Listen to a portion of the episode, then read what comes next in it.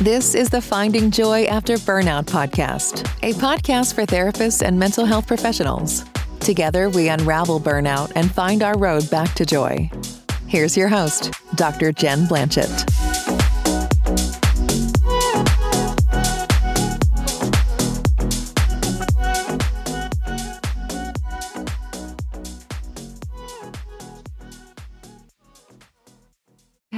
Susannah. Welcome to the Joy After Burnout podcast. It's so great to have you. How are you doing Thank today? you. Thank you, Jen. I'm doing great. And I'm so glad that we got to do this because not only do we get to hang out, but I get to be on your podcast. Yes. Thank you for having me. My pleasure. So, I'm going to kick it off to you and to share your burnout story. Okay. Well, um, my burnout story. I'm like, I think that there are probably several of them, but the one that we really pinpointed, I think, when we were talking earlier, Yes, was one of them. I think many therapists say, like, okay, which burnout story do you want to hear? Which one do you the want one to you want to share is always the answer. most recently was sort of like uh, uh, as i was telling you before we started recording there was a point where i was just like something has to change. And i think that was really towards the end of 2020 i think that probably happened for a lot of people. Um, but basically i had gotten onto a second medicaid panel here in colorado. Um i wasn't I- i had i had moved from like working in massachusetts in private practice for a while and then i was on in all insurances big insurances like blue cross blue shield and then moved here and didn't get on insurance because they were closed to clinicians even if i had experience and that was probably a blessing in disguise because for many years I just sort of worked and sort of hustled to get um, full fee. And I actually started to charge um, 150 when everybody here that I noticed was paying, you know, they were charging at the most maybe 120 a session. Um, and I increased it just because there were multi factors that made me go, okay, let's try 150. And I was kind of scared about it, but What I were- just sort of did it. what were some of those? Well, what what were some of the The reasons why you chose to increase your fees? Oh, well, I had my fee in Massachusetts was 100. This is back in 2000 uh, 2010 to 2014 and I kept it at 100. I never nobody ever talked about like increase your fees yearly. Nobody said that. They were just like get on insurance. I had like maybe two or three people that were paying me $100 per session.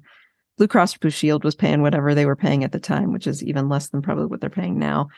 And I was just excited because I was like, I'd left a nonprofit world and I'm like, wow, I'm making money. Um, but when I moved here uh, and didn't get insurance, part of it was that I was the primary earner. I was making money for the whole family. It's me, my husband, and my son. And at the time, our son was 20 months old. Um, we didn't, you know, we moved out here because a family was out here and we wanted to make a change and we loved Colorado. So we just sort of moved out here, didn't have a place to live initially, finally found a place to live. Um, and uh, I was like, okay, well, based on what I we had all saved, I had about two or three months that I was like, until we're just out of money. and so I decided to start sort of doing a lot of networking because I didn't have any professional connections here. And eventually I just happened to it was somebody that I had actually just met in Massachusetts before I left. She referred me a client of hers who was moving from uh, Massachusetts to Colorado. And the way that she set it out was, and by the way, because I was like, I wasn't thinking of increasing my fee until this. She said, by the way, this client's um, parent, you know, this client meets with me two hours a week. Um, the parent pays, uh, I think it was 125 per hour. And she said, but you have a lot more experience and you've been licensed longer than I have. That was the reason back then, right? Yeah, because maybe, that maybe you could, like, you right? Maybe you can charge You more. can. And so I was you like, you can't well, charge more than someone who's been longer than the field, right? There's these rules that we have in our brains. which I now think is just a whole bunch of stupidity um, Yeah. after all the work that I've done with money mindset. But uh, at the time, I was like, okay, well, maybe 150. Um, so I was making at first with this one client, I was getting $300 a week, which was unheard of. I was like, I had never experienced anything like this before. I thought I was the luckiest person in the world. One client. And also, I was making money before I had expected to start making money. And then, you know, it was really slow going. I would say it took like a year and a half to two years to really build up my clientele. And I also didn't have a website. I had a psychology today page. I was doing a lot of networking, but I was able to make it work. Where um, eventually, after uh, a year and a half, I was a full and I had a great and full for me was like, you know, 15 clients a week or something like that at that time. Um, maybe less 10 to 15 I know. I'm i just I'm always amazed yeah, by when people question are like, therapists 30 40 like what is full for you? And like we're just kind of like gauging right. like what can i do to my nervous system? That's what i'm telling exactly. Well and i didn't realize that until the longer i was in private practice that i was like hmm i'd start to whittle it away more and now it's like you know at right now and you'll see like when i'm doing intensives it's a little different but i Right. probably have a max of five or six people a week now but going back to it i the reasons were that just because I it was sort of legitimized. I was like, okay, but the thing that wasn't legitimized was that all the people in my area here, even in Colorado, even when I checked in places like Boulder where I expected it to be higher, I wasn't finding people. And that's a whole other thing. I there probably were people charging more. I just wasn't finding them because I wasn't looking in the right places. But uh, it seemed like nobody was charging more than like 120 per hour, and uh, some people, even in Colorado, where it's hard to get on insurance, were taking insurance. So I raised it to 150. Um, and then I just started, you know, charging people that. I also did at the time though, people, I my money mindset was all over the place. When people would come in, I'd be like, well, I need clients. So I was sliding a scale all over the place. I started with like my sliding scale fee is 90 because that's sort of what insurances might have been paying around the time I found out. You're not supposed to share that information, which is no dumb. it's like, Um someone's gonna get us and so, right. and so I had people paying $90 a session. I had, you know, connected to some programs in the area that were uh, providing, you know, free 12 free sessions. And then they would pay me $70 per session. It, it was, it was all over the place. And then eventually I started to listen to these podcasts that were starting to be out there. I was listening, like looking at free programs and being like, oh, maybe I need to increase my fee. But really, for about six years, I never changed my my full fee from 150. I never increased it by any kind of increment because I didn't see anybody else doing it. I didn't know that that was a thing, and I don't know that a lot of people thought that that was a thing. Um, yeah. And so, So, was, was uh, the yeah. burnout piece more around the like getting to Colorado and kind of scrambling, not knowing where clients would come from, not knowing how you were going to make your business work? Or Yeah, was it think, another piece? you know, it- maybe because one thing that pops up for me a lot lately, Jen, is the scarcity issue.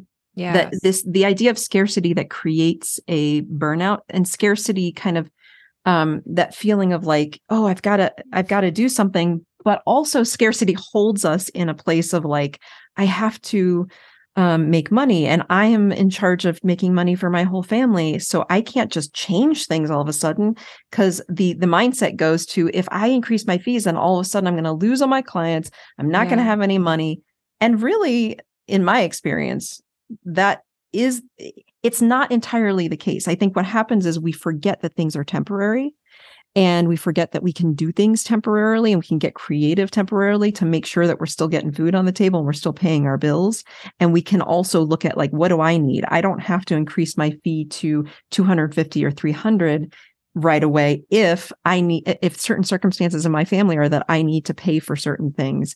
I can do it incrementally, right? But Yeah. I wasn't even doing it incrementally. I think that there was a, the the burnout was just.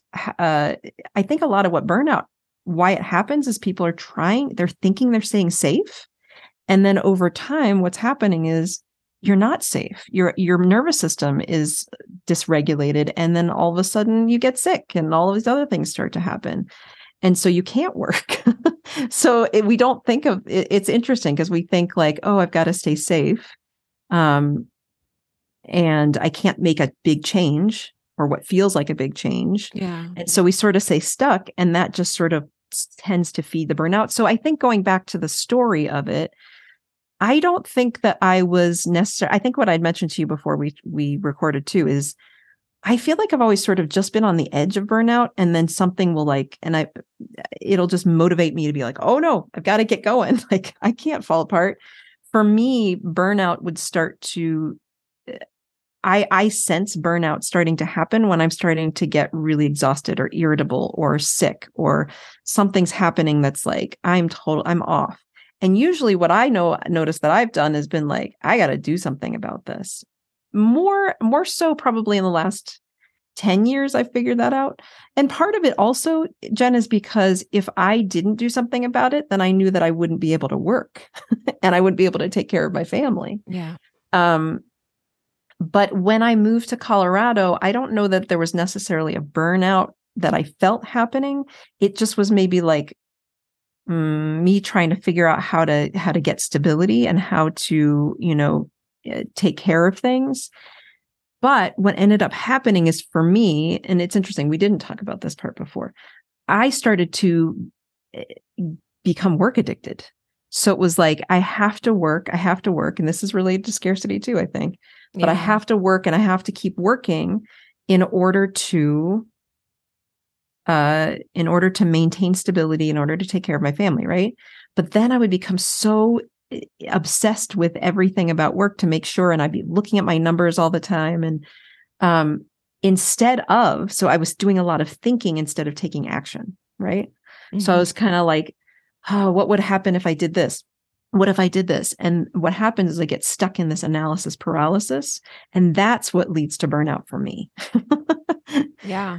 But taking yeah. action which sometimes can feel scary is actually what then moves the needle towards you know solving your you know i think solving the burnout issue. I uh, have realized more and more that i don't have to actually i've heard this from so many places especially in these sort of like more woo woo manifestation circles that you don't have to work as hard we have been taught that we have to work and work and work and grind and grind and grind until we're just so sick in order to be successful, in order to right. make money. And then and my ideal, story, right? That work, right? It's and I think you know from the industrial mindset. I mean, I think exactly. it's not, it's not even woo woo.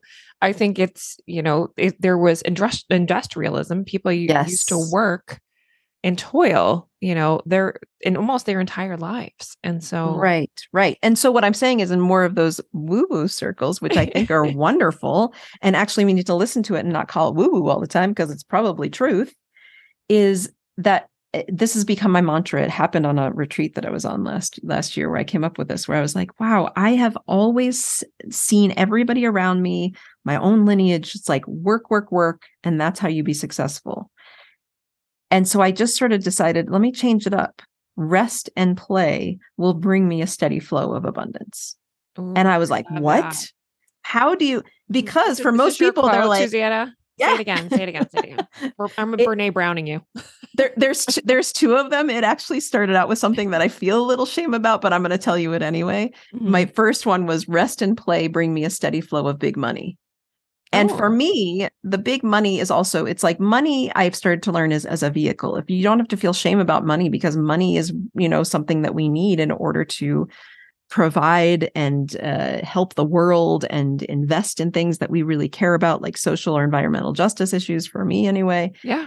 Um, and so, in order for me to really, sh- the things that have been shifting, especially for me in the last year, are recognizing the times that when I am rested and I am in a state of play, which is sort of the state of flow, right? Yes that is actually when I am moving the needle to becoming more successful, not when I am sitting there like in this I- ideal sort of like you said industrial work work work work work until I'm exhausted and I can't do anything but just like you know yeah and that's that kind of, like bro, that bro hustle culture that's out there in the marketing yes. world. So I think for yes. therapists that feel like they need to take adopt that mindset so yes. if I want to change my practice or I want to make more money, that's the way I do it. I have to hustle for more clients, see more clients, right. or do more. And that's right. kind of the antithesis of therapeutic work and soul work that we do as therapists. And so, yes, the big epiphany for me, and now I'm thinking about, it, I'm like, yeah, the burnout was happening sort of like under beneath the surface for a very, very long time because of that work, work, work, work, work mentality. And it does, it tends to slip in every once in a while. I was telling you before that, oh, like, yeah. even yesterday, I was like, wow, I'm so exhausted. Oh, wow. Even even in the place that I'm in right now, we can have these experiences where it's like, and for me, it happens like within a few hours or a day where I'm like, whoa, okay, drop everything. You're going to sleep tonight. Don't do anything. It's going to be fine. Um, but I think that in the past it was like, no, I have to work, I have to work so that I can get the thing that I want. And what I'm realizing more and more is that rest and play are what bring you exactly what it is that you want. And I'm now starting to figure out like I'm not not just infusing that into my personal life, but infusing that into my work life. And mm-hmm. that's why maybe this is a good segue into intensives.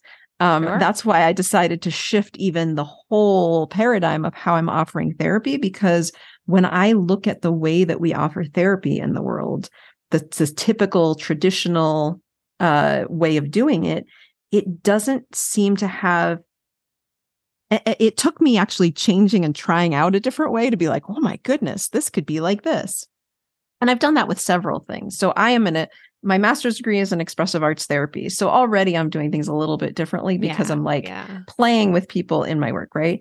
And then when I moved to Colorado, I started to get back to these uh, things that I really love to do and started to realize like I'm a person who had been a rule follower, like I think a lot of us therapists are, where I was like, I want to take my clients outside, but how can I do that without getting arrested? I know. How can I do that without my here. life falling apart and get my oh license my, taken I, away? And I then all of a sudden, that legitimately had this fear of taking a client outside because yeah. they had someone like listening in the like someone literally listened to them in the bushes, and I had oh. to tell them like if someone is hiding in the bushes, like that is on them. Yes. no, Right. It is not your fault. Like you did not well, breach confidentiality. and I figured out ways to be able to sort of merge the, I mean, just by reaching out to people who are already doing it. I think that's the other thing that's great. And this is why I love that you're doing a podcast. Because if if we can reach out and connect to these people that are doing the things that we are like, wow, that's so amazing. How are you doing that? Instead of like, oh, I could never do that talk to them because me when i started when i moved out here i was scared out of my mind to do it then I started talking to people and I figured out how I can get a liability form, you know, that has all these things that they can sign off on when we're going outside, how to talk to people about like, yeah. what if we do bump into people? What if you, you know, run into somebody you know, or I run into somebody I know? There's a whole protocol around that. And I think COVID changed a lot of that, right? You know, yes. with, with therapists taking their work outside because of because know, not, they had to. they had to. Like some clients needed to be seen in person. So we similar with we... telehealth too, where people are like, "Oh, we can do it this way." And I think right. that what's interesting is that there were things that would happen when I started to change things up and do things in a different way.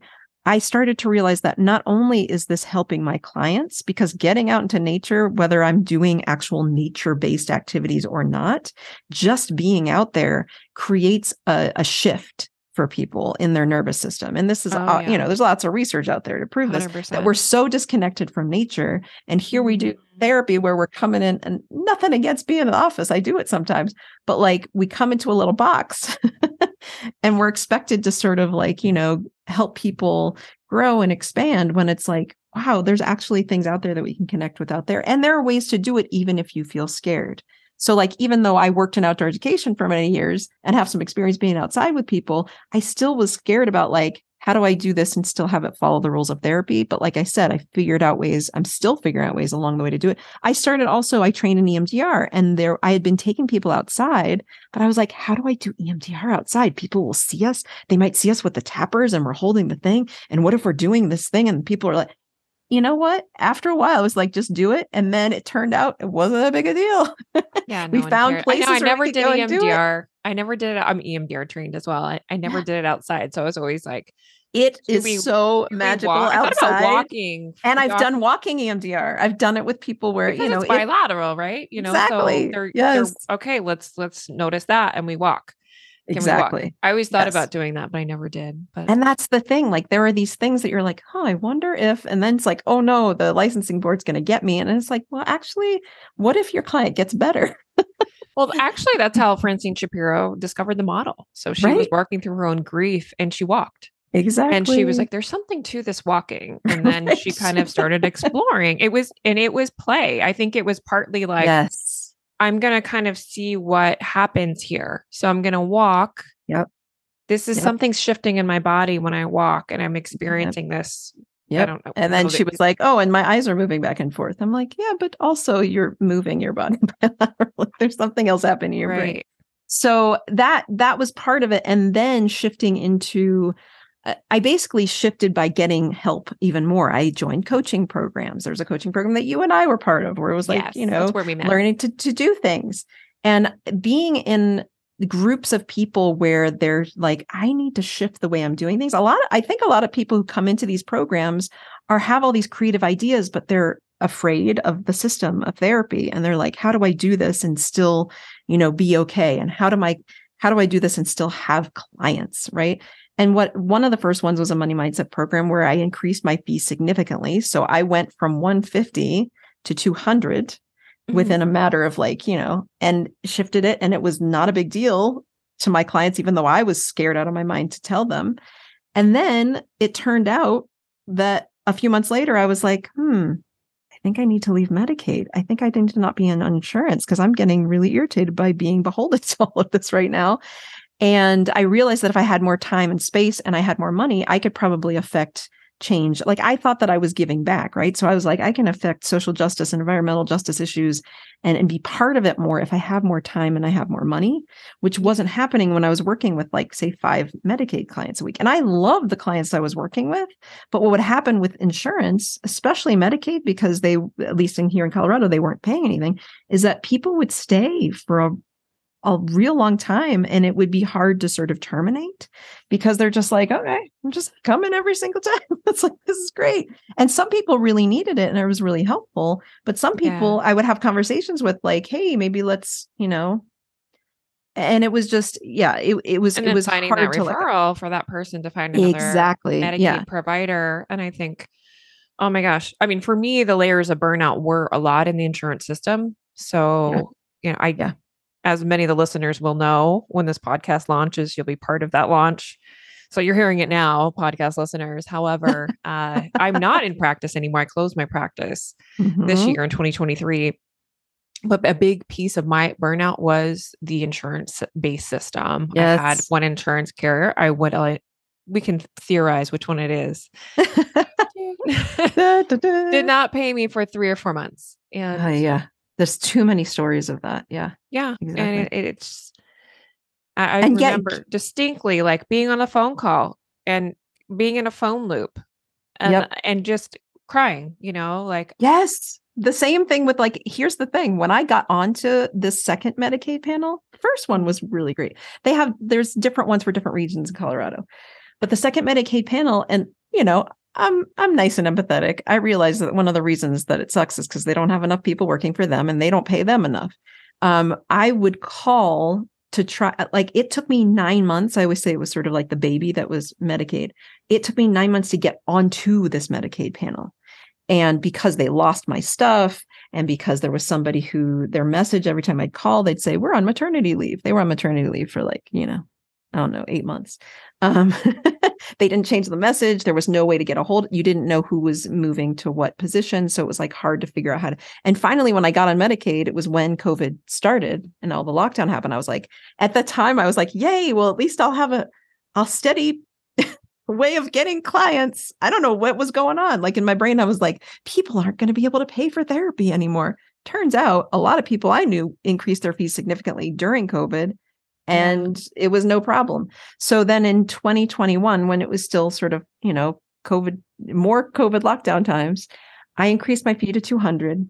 Then halfway through, I decided I'm going to leave Medicaid. And I also decided I'm going to increase my fee for new clients coming into 250 oh, and it, I was scared. And then I did it, and then it worked.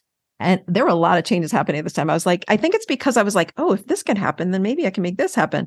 Well, first of all, leaving Medicaid was a lot more complicated than I thought because I wasn't reading the fine print when I signed up because, you know, I was so tired from the process of getting on that one of the Medicaid panels, it was four months notice you had to give them. right. And this other one that gave me a headache and getting on for nine months, they required six months notice. They wrote it as like 180 days, I think, to kind of like make you feel like it's not that big deal.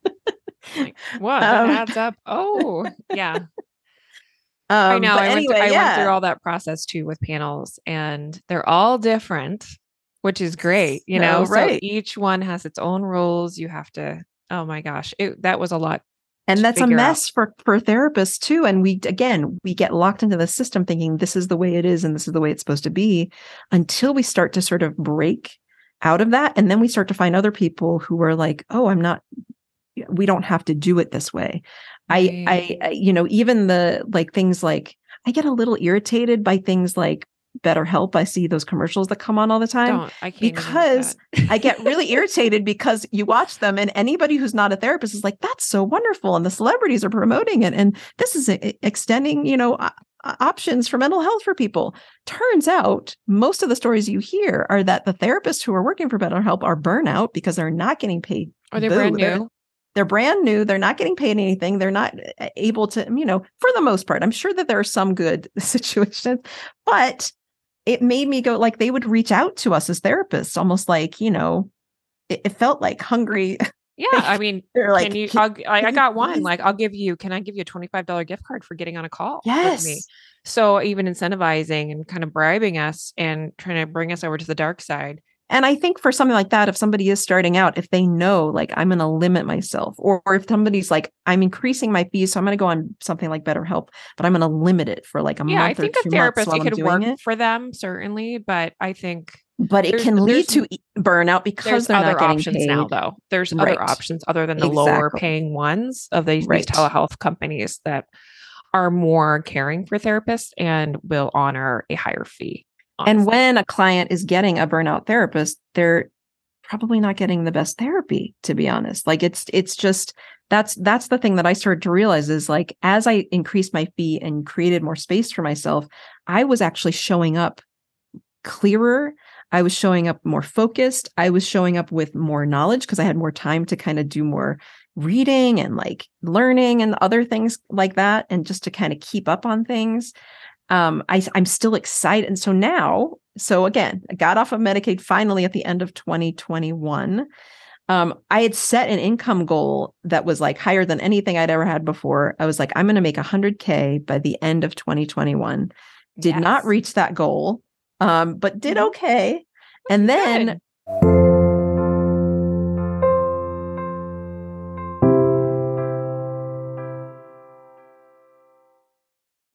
Hey, therapist. I wanted to let you know about a free resource that I've developed for you. Introducing the Before You Quit guide. This is the free resource I wish I had when I was in the throes of burnout. So, it's going to include focused journal prompts on areas of struggle and burnout in clinical practice, identification of depleting experiences in your practice and in your life. And then we'll hopefully identify some actionable items for change if you're feeling depleted in your role. Please give yourself the gift of slowing down and assessing what's really going on with your career turmoil as a therapist. I know it can be confusing, isolating, and totally overwhelming. So grab your freebie. then the link for that is in the show notes. Thanks. got off of Medicaid and then in 2022 finally reached that goal in 2022, right? Because I had gotten off of Medicaid, I had increased and then I increased everybody that I was working with to 250. And then I started to shift this whole thing because in the end of 2021 I started trying to do intensives Yeah. and I was scared to do that too. I was like, how am I going to do this for 3 hours? How do you and then somebody was like, just just try it, see what happens, like offer it up. So I did it and the first time I did it I was like I love this. I never want to do anything else. and here's why. I was and a lot of therapists have this happen too. I was very often going overtime. Like I was doing full 60 minute sessions for the whole time from 2010 until like, you know, 2021. Full 60 Especially if minute you're doing sessions. a- an EMDR, if you're doing EMDR work, EMDR, using so uh, art tough. therapy, using like uh uh being outside. Like there were there are aspects of it that's like you sort of need a little and I was like, well, maybe I can go to 60 minutes. People will pay for that. And then I started offering like hour and a half sessions. I was like, well, that's nice. Because what was happening with hour sessions, and uh it's really hard for me to do, is I would get I would be like, oh gosh, we just got into the meat of everything. like we're just getting into the flow and now we have to close up and it was really really hard for me because i felt like i was doing my clients a disservice same. and- yes. so i would run over time a lot i wouldn't charge them for the time that we were running over and that was contributing to some burnout probably too and so eventually when i started doing these longer sessions i was like oh i can have somebody pay for upfront for a three hour session and we can take little mini breaks in between and we can slow things down and not feel so rushed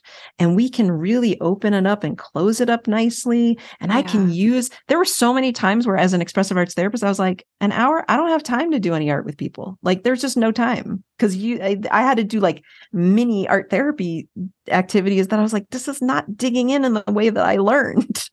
Because you need time to get into mm-hmm. both a creative flow into the flow of like wow if we're in the depths of like something difficult to be able to be in that and be in that in a safe way and to be able to titrate and sort of like pendulate in and out of it Yeah. it needs time. So when I started to do these intensives, I was like, whoa, this is all I ever want to do.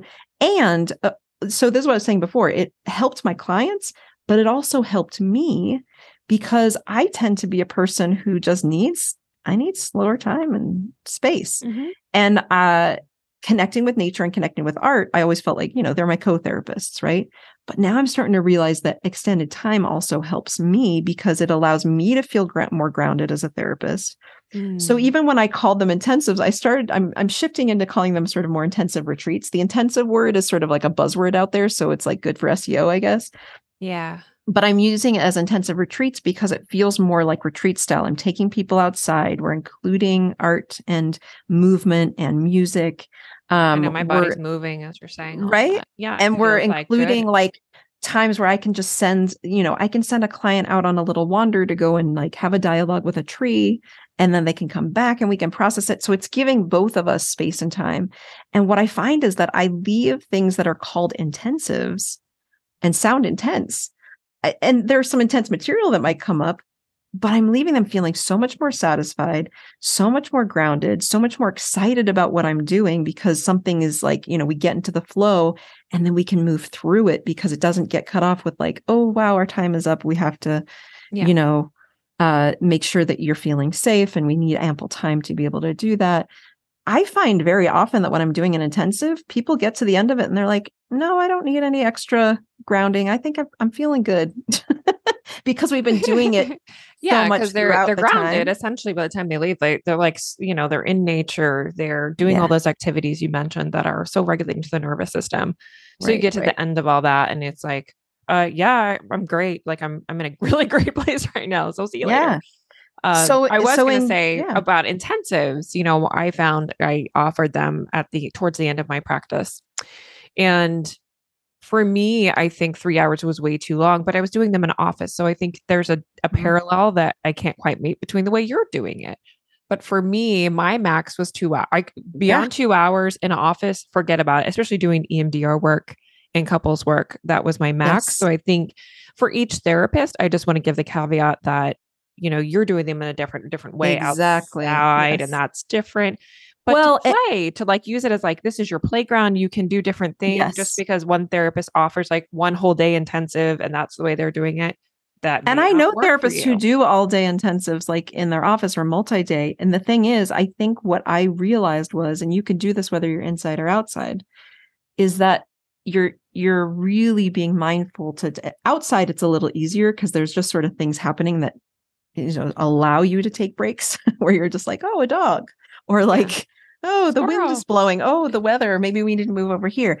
It's there's there's just a lot more of this kind of reminders from nature of these sort of ebbs and flows. But when you're in an office you could very you know you could schedule it so that you're like okay we're making sure to take breaks. One of my supervisors for emdr was like if you're doing emdr intensives um you know you never want to do more than i think even maybe cambry evans has said this you don't want to do more than an hour and a half at a time of deep reprocessing right and so right. No, I always Mhm. I, I would be pausing in between those those times anyway but if we get to 90 minutes and i'm like oof we've really been doing this we would take a break be like it's snack time it's time to go to the bathroom like it's time to get up and move And around I've done that before. I've had like a client book a 90 minute, two 90 minute sessions in a day, and you could Yeah. call that an intensive. But, yes you know, I had Yeah. time to have my own lunch. I kind of had them leave for a couple of hours. I- And I told them, to like, all of what we're talking about because you're, you're regulate. And you're getting creative about how can you make this work so that you're regulated and your clients regulated and you can still you know do the work and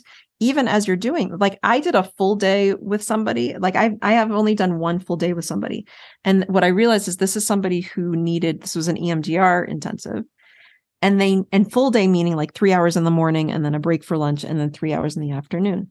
And I realized that pretty quickly like some people are going to need a lot more resourcing and grounding. And yes. some people are going to be a little bit more ready to go through the the full protocol. Yeah and the people the person that i did a full day with needed a lot of resourcing and grounding and it was a little more exhausting for me because yeah. of how much they actually needed and i realized then that i was like if i'm going to do that with somebody then i need to shorten the window for me and my nervous yeah. system then i actually need to to shorten the windows of time that i'm working with that person each day so that i can sort of reground myself without you know being the person that that's makes, holding I mean, the some space. in the in the room you know some clients do take up more of you in that co-regulation so that's what we do yes. in therapy we co-regulate Oh, and, and, you're reminding me of something. And so, that, and that client needs, so that client, some clients need so much more of your own regulation. Yes. So you're like breathing all the time through the EMDR yes. work. You're helping them. And we're doing it with, yes, yeah. with them. Yes. You're ahead. reminding me of why I'm getting excited about another phase of something. I look, I like to learn everything. So I actually I am the same way. I'm like, on all the trainings, all the knowledge. I don't know if I told you this, but I am training in psychedelic assisted therapy. I've started I'm starting a year long training that officially starts at the end of July and it's, you know, an online training. The cool thing about this for me is that I'm like, I'm actually just really interested in learning about it. I'm not like rushing to be like, oh my gosh, I have to get certified immediately so I can figure this out. But one of the reasons that that is not, I'm realizing that this is sort of the psychedelic assisted therapy world is set up to do therapy in a different way already because a lot of the ways that that therapy is done a lot of the time depending on what type of medicine they're using is that there's two therapists working together with somebody if you're working yeah. in a certain situation where you are doing an intensive session and you're using that kind of medicine and it's over like a full day that's it's almost like this teamwork kind of thing that needs to happen and that takes a lot of work in and of itself right but i was thinking about that just just in terms of doing work in the world and i have a person who there's an opportunity for me to connect with somebody right now who's doing retreats like at a hot springs uh, but they do EMDR and they're like, you know, they always team up with another person and they also pull in other modalities. Like they have a trauma informed massage therapist that can come in. It's sort of like, you know, what what's going to work for this person to help regulate them. But then it also gives the therapist time to take a break during the day and go and like sit in the hot springs and then come back. Right. So that's the kind of thing that I'm looking at just in general as like maybe this is a shift and a it's going to take a while, but for us to be able to look at ways that we can continue to sustain ourselves in this profession and maybe the profession needs to change and maybe it's that you know like you were saying like therapists trained as therapists become coaches and have a little bit more say right now in what they're doing than feeling yeah. like you know the big brother of the insurance companies and everything is like looking over you i'm still holding on to i have two licenses in massachusetts and colorado i'm still holding on to them for now because there's part of me that's like i'm gonna I want to figure out how to how much I can do this before maybe it's just like not possible anymore with the licensure. But I would love to see things shift and change as a as a whole. Mm, and a lot of that has to do with therapists being able to believe that that we can increase our fees so that we can take care of ourselves so that we can sustain ourselves and be more focused as therapists and do this for the long term without burning out Yes. Um, and so, and then also just cre- how do we create our policies around what we're doing and around our time and around like taking breaks and vacations and, you know, I don't know, just maybe not working on certain days, those kinds of things. How do we reach out for help so that we're not feeling like we're so isolated in this profession? Because the way that I find it works, like I was saying, is collaborative collaborative stuff whether it's like you're i mean i've worked just solo i'm not in a group practice but i uh, i feel like i have way more coworkers than i did when i worked in a nonprofit because i have all this you know people that i've networked with where i can reach out to anybody at any given time yeah. and be like okay i'm not alone so i think that that contributes to the, the thing that has contributed to healing my own burnout is collaboration and connection with other therapists especially therapists who are not locked into that like I have to do it this way. They're the ones who are sort of like, we can do something different, right? Like you, Jen. Um, Yeah. And then the other thing is like just be- when you're in those communities, you're believing that like, oh wow, I can do this. I can increase my fees. Oh, I can create a, uh, I can charge for cancellations. Oh, I can create even a no cancellation policy. Oh, I can like you know do whatever. Like there's there's rules, but there's also you know how do you sustain yourself and take care of yourself so that we can be I don't know, just really be doing the best service that we can for other people. Yes. I love all of that. I love all of that. I just think therapists are the best people. we are. so, I mean, I think for therapists listening to this, I just, you know, I I was someone in the pandemic, I started listening to podcasts probably, you know, maybe close to that time uh, like you did. Yeah. Where I just felt like I was in this therapy box and that this is the way I had to do it and that's the way I had to make money. I won't get into too much of my story because I'll probably talk about a lot of it on other podcasts. but uh, I, I think I grew a lot from just listening to these stories that, oh, well, they're doing it differently. And that person's doing this and this person's doing that. And it almost gave me some permission that I needed yeah. to hear that it could be done differently. Mm-hmm. Yes. There's not one way to do it. And that um, that judgment we're we're seeking or we're not we're seeking the judgment that we might feel will come from yes. others in our field mm-hmm. usually is one person that we have in our mind and if we like yep. take care of that one person in our mind mm, yeah there's the parts work yes yeah the parts work you know where's that judgmental part coming from uh mm-hmm. you know mm-hmm. where was it based in who was that person and um that has been interesting work when i did some of this when i increased my fees and all of that Oh, and when I increased my fees, Jen, I started paying out of pocket for the first time in my life consistently for a very premium fee therapist who's a somatic experiencing and co-regulating touch therapist. say I, more about this. Yeah. oh more. my goodness. She is wonderful. She is so good. Um, I just I I had have had some really great therapy. And like the thing is that my therapist before this and I like because I I worked with her for six years when I moved out here. We've talked about this extensively. She's actually even increased her fees since I've talked to her about this. Um, I'm on my therapist too. I'm like, she's she's insurance based, but I'm like, she, she, I she was insurance based. But what happened was when I first started working with her, I wasn't paying anything because of whatever insurance I was on, and then my insurance changed once I started making more money, and then it turned out I was like, uh, there's times when my husband and I are like, why are we paying this much for insurance? I mean, obviously we're healthy people, so that we don't have to like put a lot of extra money into it.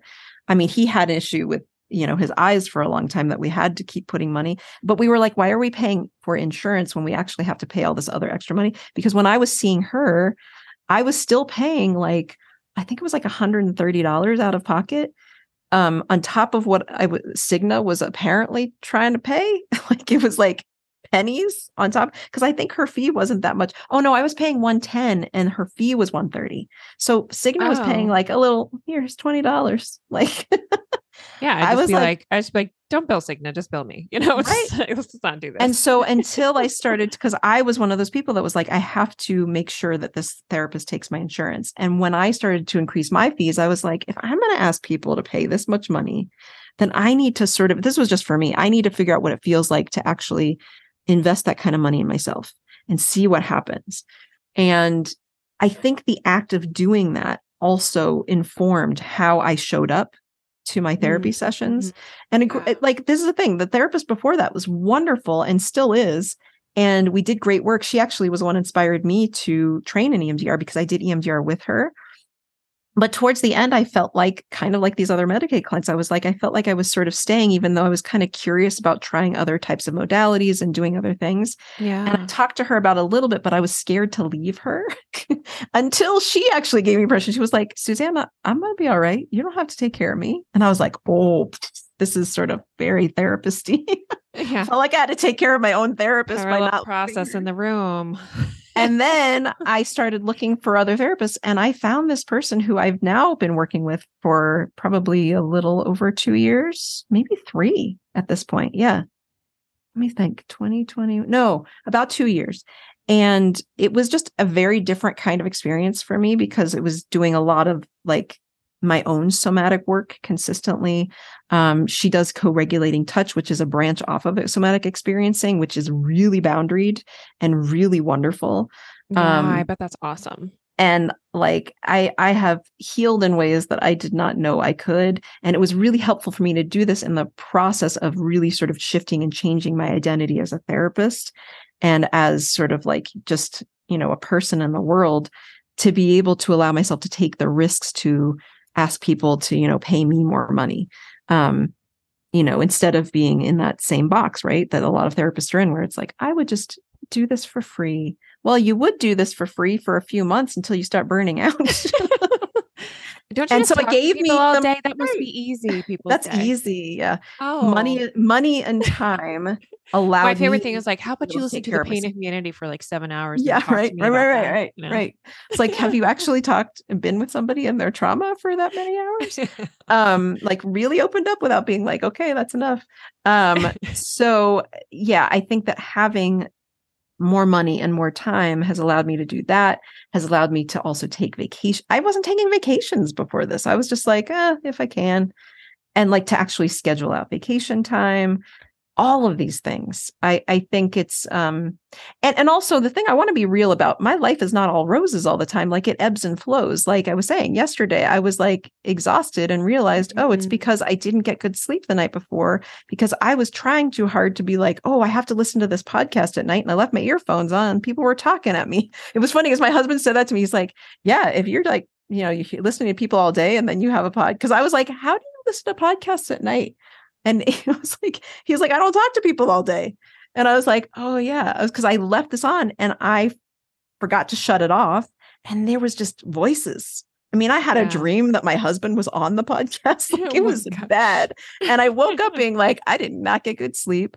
I was not fresh all day yesterday. I was just like very like I had one client, which was fine. Luckily, it was a client that, you know, we've been doing work for a long time.